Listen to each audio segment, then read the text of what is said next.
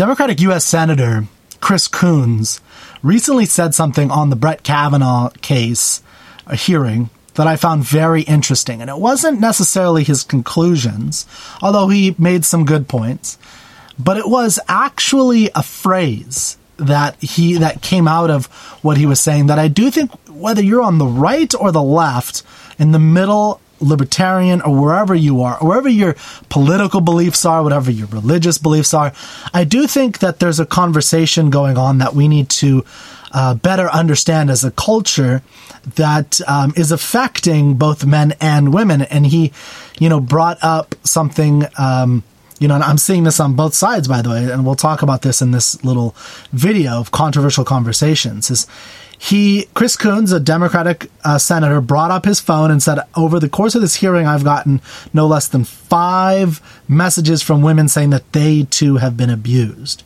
And then he used the phrase that there is obviously a, a, a nation of pain. And I think that's true.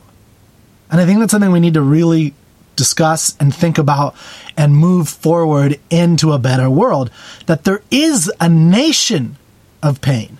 Now, here's, of course, what the focus is. And I, understand the focus of this. And the focus is right now that there are women who have been abused and there's a movement of women who want to make sure that there are there's less abuse of course in the future which everyone wants and that um, you know another issue that i think is important is what the me too movement has done I hope, and what it's doing, and what it, uh, although there are dangers we can talk about, but I think the important thing that it has done is that it uh, it is encouraging more women to come forward earlier.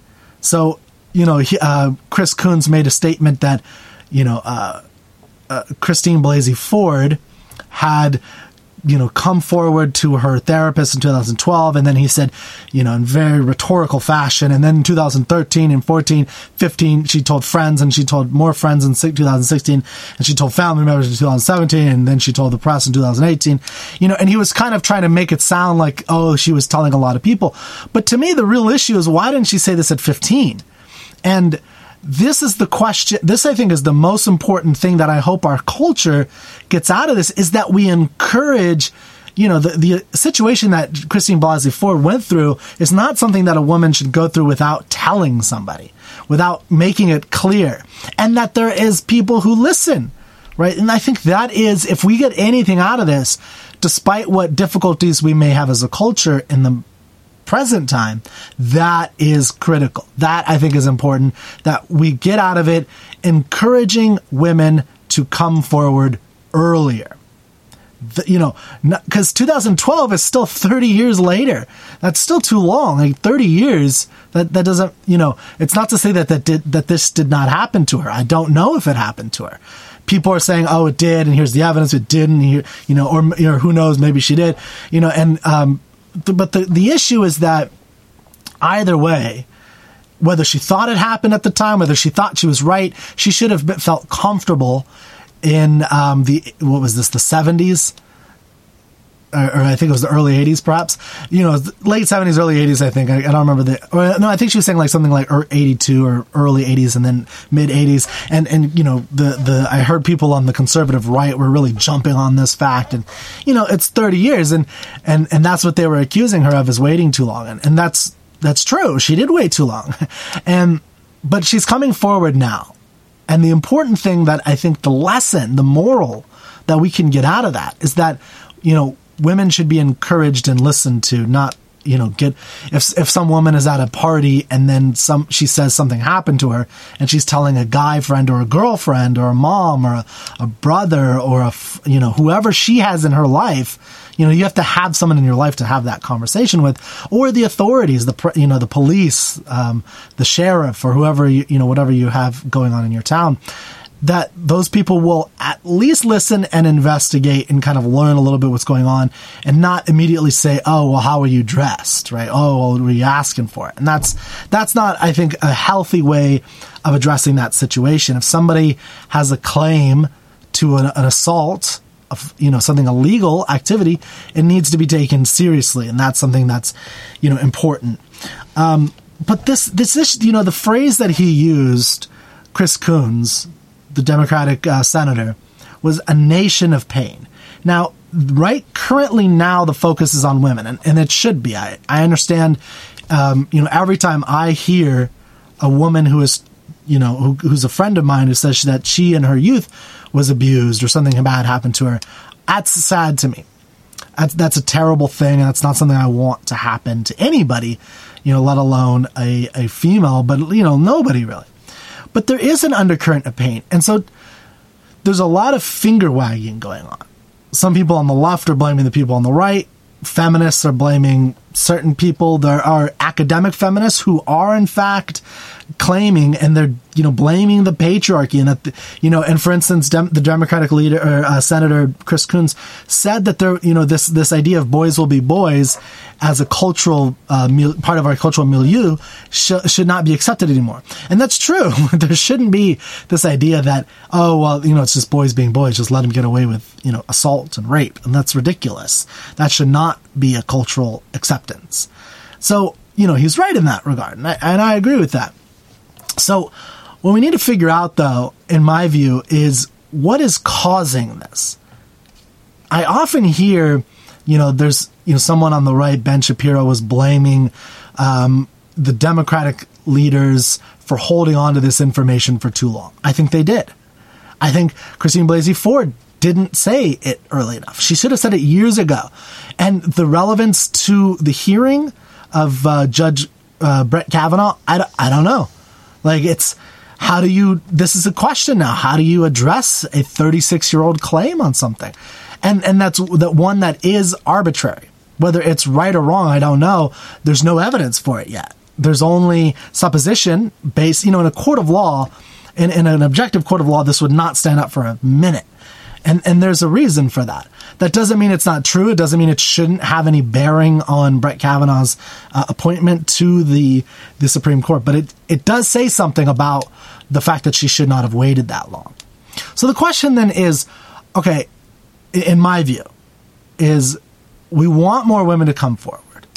Women are not encouraged to, to this day, probably. Although I think it's, you know, starting to change. I think the Me Too movement, I think the uh, culture of social media, which we always denigrate for these types of things, actually adds a lot to this. Is that we can kind of come forward, but you know, and say something in a more comfortable setting to us. Uh, but we have to be careful because at the same time, you know, I hear feminists or women who are inclined to call themselves feminists or whatever on the uh, who who are saying that you should always believe a woman, which to me is the most terrible thought you could ever have. How could you, like, are you telling me that no woman in the history of the world has ever lied? Like, that's always true and it's always bad, and women are not miss. Um, you know, women we we're supposed to treat women equally, but at this case, we're not going to treat them equally because you you don't just always believe men. So now we're treating women separately, and so that cannot be the answer for a better future right? Even if there were injustices in the past, which there were, we need to make sure that the future is better than the past. If the future is just a repeating of the past and we're just flipping who gets to be in control, well, then we're just going to have fights and continuing fights and continuing wars, and it's not going to be fun. We're gonna we're gonna battle it out, and that's not something we should want. We should want to have a better society. So the question is, in what can we do, or you know, one of the first questions is one, what is causing women to not come forward? And I want to bring something forward um, that nobody talks about for the same reason. And it's not something we're supposed to talk about. It's not cool to talk about. And when men have talked about this, is from men. When men have talked about this, women have, you know, talked about white tears, which again is, you know, so now we're going to shame men into not talking about times when they were abused. And you know, how are you supposed to rate this? You know, was was uh, Christine Blasey Ford who was thrown on a bed, you know, her her top torn off, his hand over her mouth. Is that worse than a kid who gets punched in the face over and over and has his nose broken, his glasses broken, teeth shattered? Is that worse, or is you know, a boy that this happens to in a street fight who gets beat up or bullied to, to a physical sense? Or, you know, is what happened to Christine Blasey Ford worse? I mean, they're both pretty bad. And I don't think it's, we should be weighing these things and saying, oh, well, you know, that's nothing. Look what happened to me or this happened what we need to come to is what's happening, how, why is it happening, and why are people not speaking up about it? But the this conversation that we're having, where now it's just two sides who are not listening to each other. And the point of the show is to kind of not necessarily make people listen to each other, but to come to a common language that we can go forward with. And one of the terms that I'm hearing is this nation of pain. And I like that term because even though it's very, you know, I'm an individualist, I, I like it, but it, this is a collectivist term. But I like the fact that there are uh, millions of individuals, both men and women, who are in pain and not expressing it. To me, that's critical. And that I think if we can come together and have an under, you know, and talk about that and have a conversation about the question is, why are individuals, men or boys, girls, teenagers of you know male teenagers female teenagers not coming forward and telling people what's going on. Just to give you an example when i was a kid and i think there is a, a cultural thing going on i want to talk about. And when i was a kid you know i played baseball. I got hit in the face with a pitch right in the nose broke my nose. And you know what i was told by people? Don't be a pussy don't be a pussy. And it's like, okay, so you suck it up and you move on and you go to the hospital, you get your nose fixed and you go back on the field, rub some dirt on it. You're not supposed to cry about it. You're not supposed to complain about it. Nothing, you know, you're supposed to, to just kind of hold it in. And we do the same thing to women. Like if something, you know, odd happens or she starts feeling nervous about a guy, we're like, ah, don't worry about it. He just boys being boys right? And that's the same kind of thing, and and the same kind of effect it has. And this is what I want to talk about: is the the effect of what's causing the nation of pain. It's too simplistic to say all men are evil men, men are causing all the pain and, and, only women feel pain. That's the logic that I'm hearing on the left. And on the right, I'm hearing um, a kind of a, the same thing they always tend to do, which is this kind of blase covering over things and saying, oh, well, you know, um, they're not giving us sufficient evidence. There's not things going on. Um, you know, there's, there's not, a, you know, they're doing this only as a tactic which is there's probably truth to both sides. And that's what makes these conversations difficult, which is why we need to think of a third alternative and, and try to find a better language.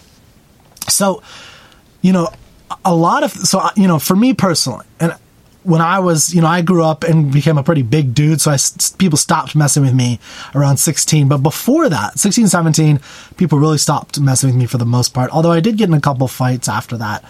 But for the most part, um, before that, before I really started growing, you know, I'm, I'm now a six foot, 245 guy and people just don't pick on me. And they, they haven't since I was like 16 very, very rarely. But before that, I was definitely a little bit more average and I got picked on a lot. Uh, or, or about as much as average, I would imagine. And I did some picking on. I think a lot of people, it was a pretty common thing. So, for instance, you know, I, I was just thinking back to it. I've been punch, like just straight up sucker punch in the face as like a 12 year old.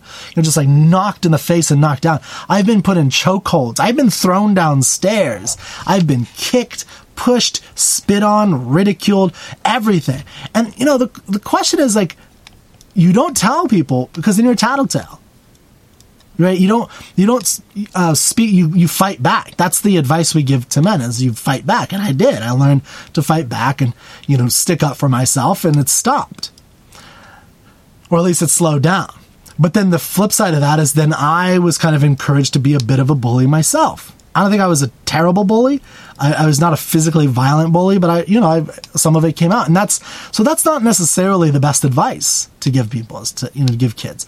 You should learn how to defend yourself, but you have to be concomitantly. You have to have some kind of anchoring advice that makes it so that you become a better person rather than just a you know i am now able to punch people in the face so people don't punch me in the face but now I'm the one punching other people in the face which is how I got punched in the face it's not good you don't want that kind of cycle of violence and that's ridiculous again I want to make sure I'm, I'm stressing that this does not mean you do not teach boys or girls how to defend themselves because we're never going to live in a utopia. So that's always a relevant issue.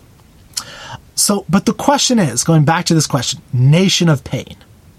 Why, why did I not talk to, about it? Why did I only think that I had to, to suck it up, to, to rub some dirt on it, to not cry, to not, you know, be scared about things? And, you know, and the same thing with, with, um, young girls. Why are girls taught to, to, you know, buck up, to not tell people what they're doing, you know, or to not tell people what's going on in their lives, to, to kind of keep it hidden? What kind of things are they keeping hidden? You know, why do we keep things hidden from our parents when we're kids? Well, we don't think they'll understand. We'll think it's too awkward. Well, why is it awkward? Why would it be awkward if a 15 year old girl, you know, wants to, for instance, have sex with the boy, but she can't talk to her parents about it? Which then, you know, brings this cycle of have not talking about sex with their parents, which then, you know, brings it so that it's a secret thing. And now you have this kid, this 14, 15 year old girl who likes a boy, wants to do stuff with him, but she has no advice or you know experience or guidance on how to do it because she's afraid to talk about it. And she's afraid to talk about it because there's a shame against sex. Now, this so this to me is one of the, you know when we talk about a nation of pain for women in particular, but I think for men and women, one uh, cause I'm trying to bring out here, I'm trying to pull out a little bit. You know, there's there's pain among men and women for women, a lot of the pain seems to be, and I think this is true of men too, uh, but particularly women, because women tend to be the selectors in sexual encounters. They tend to be the ones who choose. And so they have to have a lot of burden of thinking about this, and yet they're given no guidance on how to do that. And why? Because, well, you can't talk to your parents about sex. Why not? That's ridiculous. And, and but the reason you can't is because your parents are prudish I think, you know, we're definitely a nat- nation of prudes. Part of this is our Puritan background, our Christian background. And people can't talk about sex with their parents because parents will say, you just don't have sex till you're 18. Well, that's horrible advice. What if a 16 year old wants to have sex? Why, why is this a bad thing? Now, I'm not saying you should give the advice of having sex. Uh, that's 15, 16. I know that's what people are going to take out of this. My point is simply that the conversation needs to feel comfortable and you need to not teach these blanket statements to kids of, you know, don't have sex, wait till you're married, no, you know, whatever. You need to instead instill in them the ability to think about this and make their own decisions. By the time you're 15, 16, even though we treat these kids as children, as infants, they are able to have sex. So that's something that, and they're now, you know, desiring of it in, in an increasing amount. And so to give them an advice to fight this until marriage is just a recipe for an explosion. And I mean that in a, you know, every way that you think I mean it. So in this nation of pain, what I'm saying is the cause of it is not a patriarchy. It's not men. It's not even a boys club. It's, you know, like it's moms. Like moms are doing this to girls too. Moms are doing this to little boys you know, dads are doing this to little boys. You know, you don't talk about sex, or you just don't have sex. It's just not a law, and that's the advice that we give. Well, then that's that's bad advice. That's not good. And then the movies we watch. I mean, this is a really. I've said this over and over again. I'm going to say it again, over and over again. If you don't understand this, then you're just not paying attention.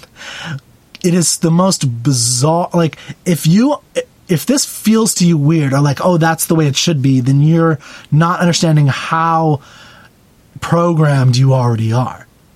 It is way more acceptable to allow a young 12 year old boy or girl, 11 year old, 10 year old boy or girl, to watch a violent movie where people's heads get ripped off, they get shot, they get, you know, people are dying. Like, death is a big deal, but yet it's treated in a blase way. way. You know, people can watch um, these violent movies and television, and that's okay. But if you know, we see a pussy or a, a breast or an ass or a penis, you know, uh, where people freak out. And if you even felt, you know, I use those terms on purpose. If you kind of felt a little twinge when I said, you know, pussy or vagina or cock or, or penis, then, you know, this is something that we are supposed to have dealt with decades ago during the sexual revolution. Why are you still feeling uncomfortable about that? That's ridiculous. And why should a 13 year old boy feel uncomfortable about that. That's a part of growing up that at that point you should start to, you know, the same thing with the 13 year old girl. They should start to understand these things. So again, I want to bring back the nation of pain. So one cause of the nation of pain isn't a patriarchy or any specific group. It's the whole milieu it's the whole culture. It's the way that our TV, you know, we have, we've had censors. So if you look at the Brett Kavanaugh era, when this, you know, uh, supposedly happened, and I will not say it did or did not happen without any evidence. I need hard evidence, by the way, but that's a separate issue. But this supposed incident happened in the early 80s when there were censors, when, you know, um, I mean, think about two, what was it, 2005 or six when, um, uh, oh man, what's her name? I was blanking on her name. When Jackson's tit popped out, right? Justin Timberlake pulled Janet Jackson's tit out, whether it was on personal, and and the nation flipped their shit what? It's a tit, man. Are you kidding me? Like a, like what? Who cares if a four year old sees it? It's a boob. It's not a big deal. Like this is so ludicrous. Now I can understand, you know, to some degree if everyone's watching a football game and they start humping, literally having sex on stage. Well, that may be, you know, going too far, but maybe not. I don't know. Like it's, it's a weird thing though that we feel freaked out about a boob for sure. And so my argument is that it's actually an overarching culture of men and women. So I want you to focus on that. It's moms that you, that a young girl cannot talk to her mom about how she wants to have sex with a young boy. And the, the girls that I've met who've had the, the best relationship to sex, and they've enjoyed sex. They've uh, felt comfortable with sex. They were able to talk at like 13, 14 year old. And, and a lot of them had boys over at 15. 16 for the night. Now they didn't necessarily have sex, but they kind of, you know, messed around or something. And that this was like not that big a deal. Right. And, and, you know, parents would tell them, okay, so you understand you need to be safe. So, you know, if you are going to choose it, be smart about it. Think of, and they taught them how to think about this and say, look, if you have a kid at 15, you're going to have that kid till you're in your 30s and you're not going to be able to go to school the way you want to. You're not going to be able to have the job that you want to have. You're not going to be able to marry the person you have necessarily. Like, and, and, and then they tell, you know, teach them about things, but not just the negatives. Also like, oh, well, there's also positives. It's a way to express your love. It's enjoyable. It's pleasurable. And that it's, you cannot feel a better pleasure. The, the point I'm trying to make is that currently we have that milieu, that cultural, you know, vibe in television, in um, movies, in the books that we read, and in the advice that our parents and teachers give us.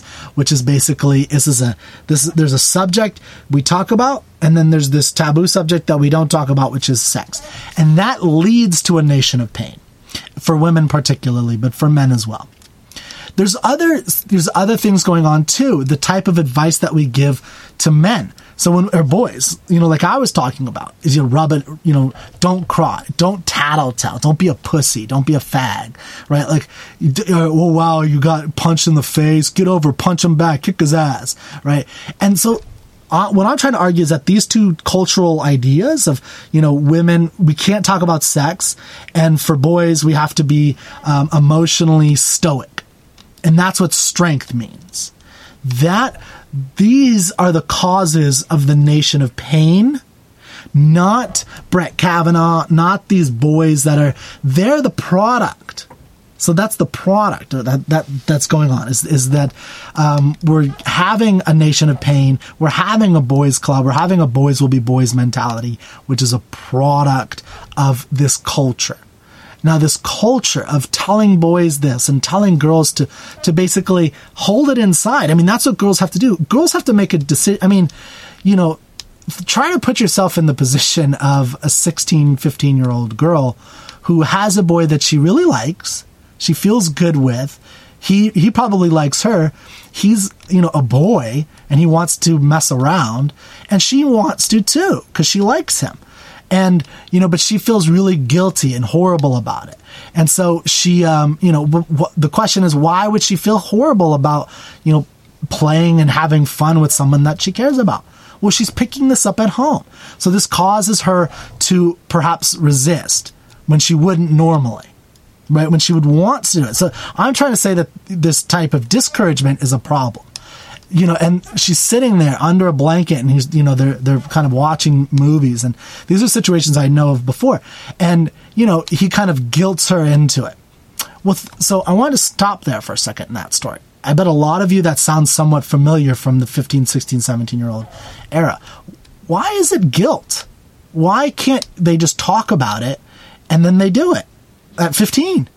And it, so, again, I'm, I'm, trying to make clear that there's a culture that's anti sex and there's also a culture that's anti emotion. And that if we can start breaking this apart and start teaching kids instead and teaching ourselves to enjoy and but to understand life and sex and the you know what can happen um, that this is um, something that can definitely eliminate or you know parse away the nation of pain because part of the pain is the repression so that's that's the argument that I'm trying to make right now is that the pain is actually caused by a desire to repress. The young girl represses her desire to have sex with a boy that she likes. And then it, maybe that ruins the relationship. You know, and and I want you I just said that and I want you to think about this for a second. When you when you hear that, do you think, well, sex shouldn't be the only thing? Well, you know, or, or he should just wait for and and it's true.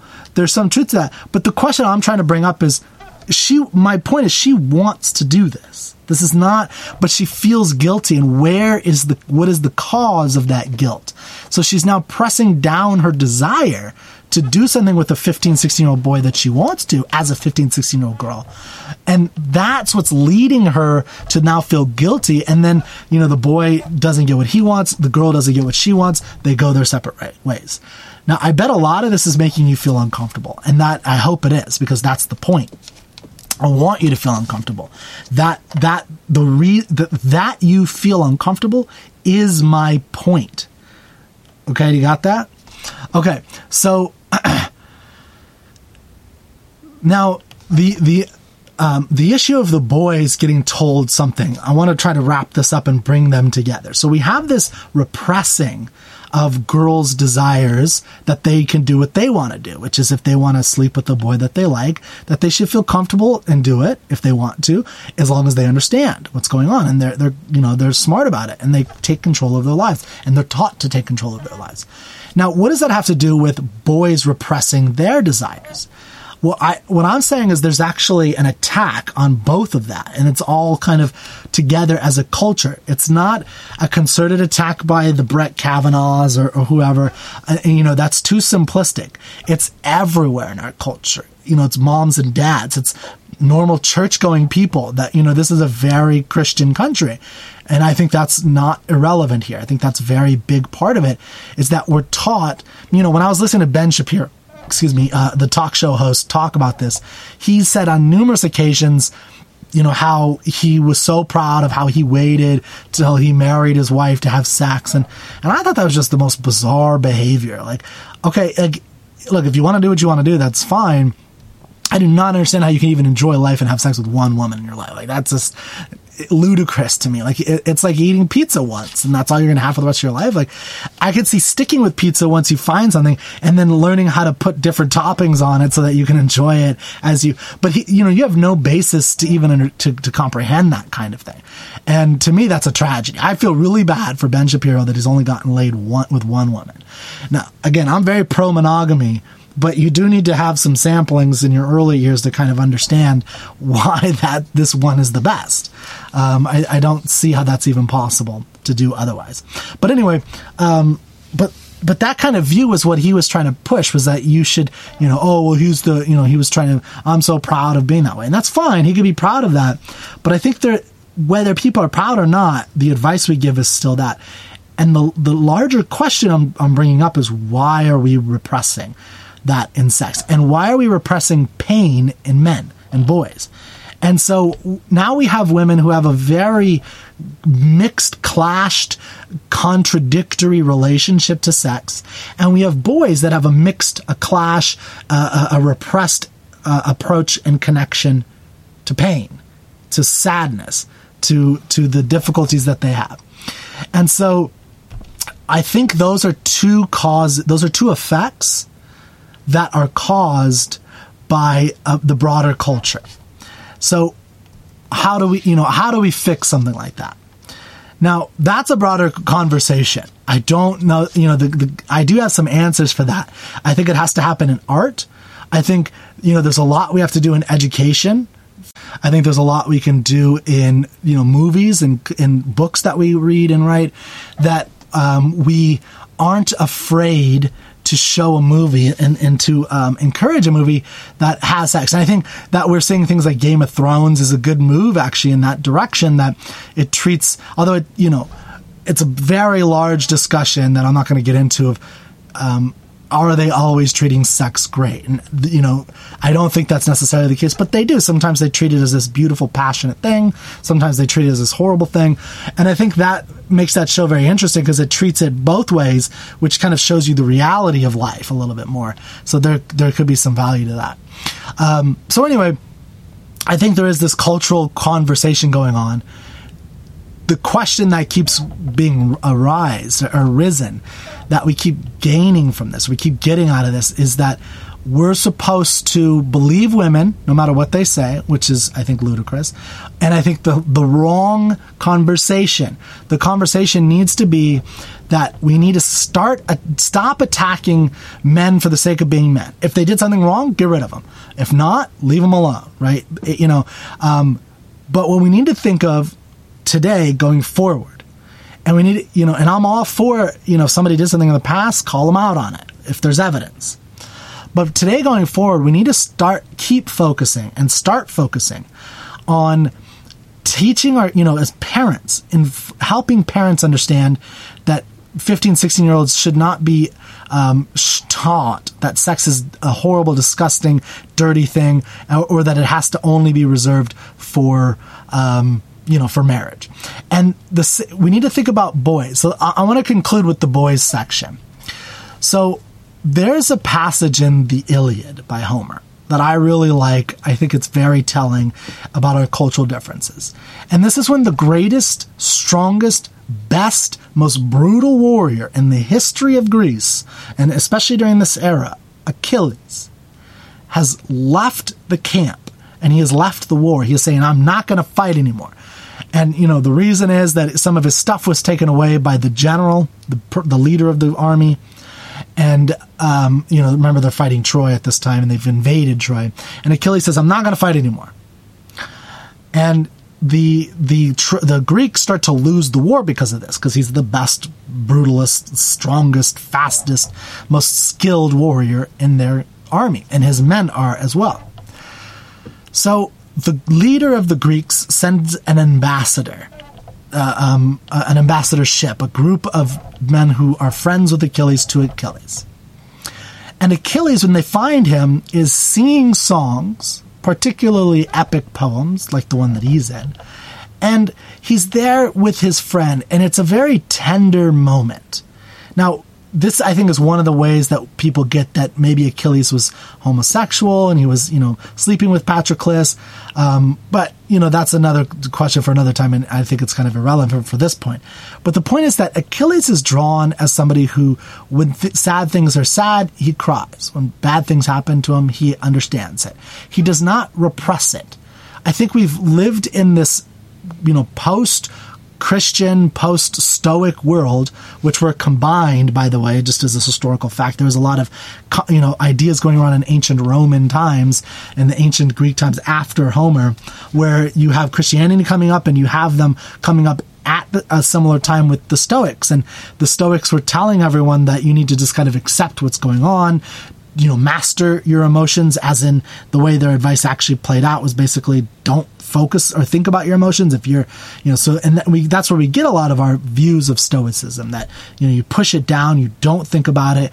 You know your wife died your daughter died. That's just the universe taking away you know what is is is the universe's and not yours. That you were just borrowing your daughter. So it doesn't matter that your daughter died. You have to kind of emotionally control that which is horrible advice. You should wail like the ancient Greeks used to wail. You, that's, you know, they had a release mechanism that stopped after this time period. And that's not good. We need to have that. And that, and it's, so my point is that we have this, you know, cultural repression of pleasure and we have this cultural repression of pain. So we're living in a nation of pain, both on both sides, because we live in a tyranny against emotions. And that is a terrible thing. And that tyranny of emotions, to me, is the fundamental, or one of the fundamental causes of what's going on with all these women who are finally feeling comfortable and why they never felt comfortable before. Because that's the thing we need to get over. Is we need to encourage women not to be different, you know, in, in front of the law of men, which is what we're hearing, but to be encouraged to come forth when there's an actual problem, when something happens. And they need to feel comfortable to do that. And that is a good thing. And that comes not from, um, you know, just trying to destroy men for the sake of destroying men or um, whatever, it, you know, or anything of that nature. It needs to come from the the cultural writers. It needs to come. If you're watching this, or if you're a parent, you need to start of confronting your own guilt about sex and you need to start understanding that when your kids come to age, 15, not 25 or 18 or 21, when they're sexually able to have sex, they need to really understand what sex is. That when a boy gets hurt, he shouldn't be taught not to, to, to express pain. He shouldn't be taught to wallow in it. That's different. But he needs to understand that, you know, you're punched in the face sometimes you know you need to defend yourself in that moment but then it's okay to kind of express that hey that guy punched somebody in the face. We need to stop that. And to get rid of this kind of you know idea that there's a um, you know tattletale and you can't tell anybody and just hold it inside boy. I mean you know we just heard about this catholic priest boondoggle which nobody's really talking about it already. There's thousands of young boys mostly and some young girls but mostly boys who didn't tell anybody. And parents didn't, you know, talk about it either. I mean, that, that to me is just an absolute another example of this kind of repression of actual emotions. The, I'll, I'll leave with this. Emotions should not, do not hold up in a court of law. And they should not. And they should not hold up in your own life. Just because you feel a certain way doesn't make it true. But that does not at the same time mean the alternative if it's a it, it, the alternative is not to not talk about it. That's a false alternative. It is not an alternative between, you know, doing whatever I feel like and that's the truth versus I'm not going to ever talk about what I feel like and I'm just going to hold it all inside and just pretend it doesn't exist. Those are false alternatives. The third option is to understand that your emotions are a partic- is a, a, a particular way of experiencing the world around you. But that doesn't mean that that is the end all be all of truth. You know, just going back to Christine Blasey Ford, she could be remembering this wrong. Until we get, you know, if you wait 30 years, I mean, if you're if you're 33 years old, you have no basis of even understanding the concept that 30 years ago your your memory is inadequate you know, and, and there's a reason why things like, you know, lie detectors are not admissible in court. There's a reason for that, um, because it's very unreliable, and it has been unreliable. I mean, just imagine if we sent people to death row based on a person's accusation 30 years later. Would you be okay with that? Probably not, and for good reason. So the point I, have been trying to make is that it's not necessarily the fault, you know, th- that people who have done bad things need to be held accountable for it. However, if we're going to move forward into a better world, we need to have a better lang- you know discourse and a better language. And my alternative for you is that what we need to be talking about is the cultural milieu. That that's what we need to be talking about in our art, in our music, in our conversation as parents, in our conversation as teachers, in kids being taught not to have sex, and kids being taught not to, um, you know, f- work through their own physical pain or emotional pain. You know, how many boys have to hold in their emotional pain and not talk about it until they blow up? I mean, that's not, you know, so we, we hear all this stuff, by the way, that well, we um, the fact that boys are not encouraged, you know, are not getting enough sex is the reason why they're doing this. I think that's ludicrous. I think it's it's that they're not taught and understand how to express their emotions that leads to to, to uh, that kind of desire for power. Because we know that rape, for instance, is not mostly about sex, from what I understand. From what I've read, it's most you know it's it's big more about power. One evidence of this is that a lot of people who rape are people who can have sex. Like they can have the option of sex if they were to just do it correctly, um, you know, by treating women respectfully. But they tend to not want to because they disdain women and they, uh, like Ted Bundy is a great example of this. Like he was a psychopath, but you know, he, he, he was somebody that women actually wanted to have sex with, but he had, well, he's probably not a good example, but anyway, and I've kind of been rambling for a bit, so I'm going to stop here. But I want you guys to, I want to be, hear your part of the conversation. And I want to hear what you think about how can we go through the cultural discussion of this kind of conversation about um, the repression that we're teaching young kids that then become adults and then they go on and do bad things because they're repressed versus how can we make sure that they get the right kind of uh, training to be less repressed and more comfortable having sex, more comfortable talking about sex, more comfortable enjoying sex. And the same thing with pain, so that boys can be better able to understand their own emotional pain and work through it and learn how to deal with other people who don't give them what they want to get, right? And which is a big part of being a man, is you don't get what you want. Um, so anyway, that's what I wanted to talk about. I think this is an important, you know, ish conversation that's going on. I know a lot of people are complaining about it, but um, you know, and it definitely was a tactic. I don't see any way around that by the Democrats, and I think that under unfortunately undermines the issue. However, it does. It's here. So let's have the conversation. Don't be afraid to talk sex, religion, and politics at the table. If we don't talk about those things at the table, then we will be fighting in the streets. This is Controversial Conversations, and I'll see you next time.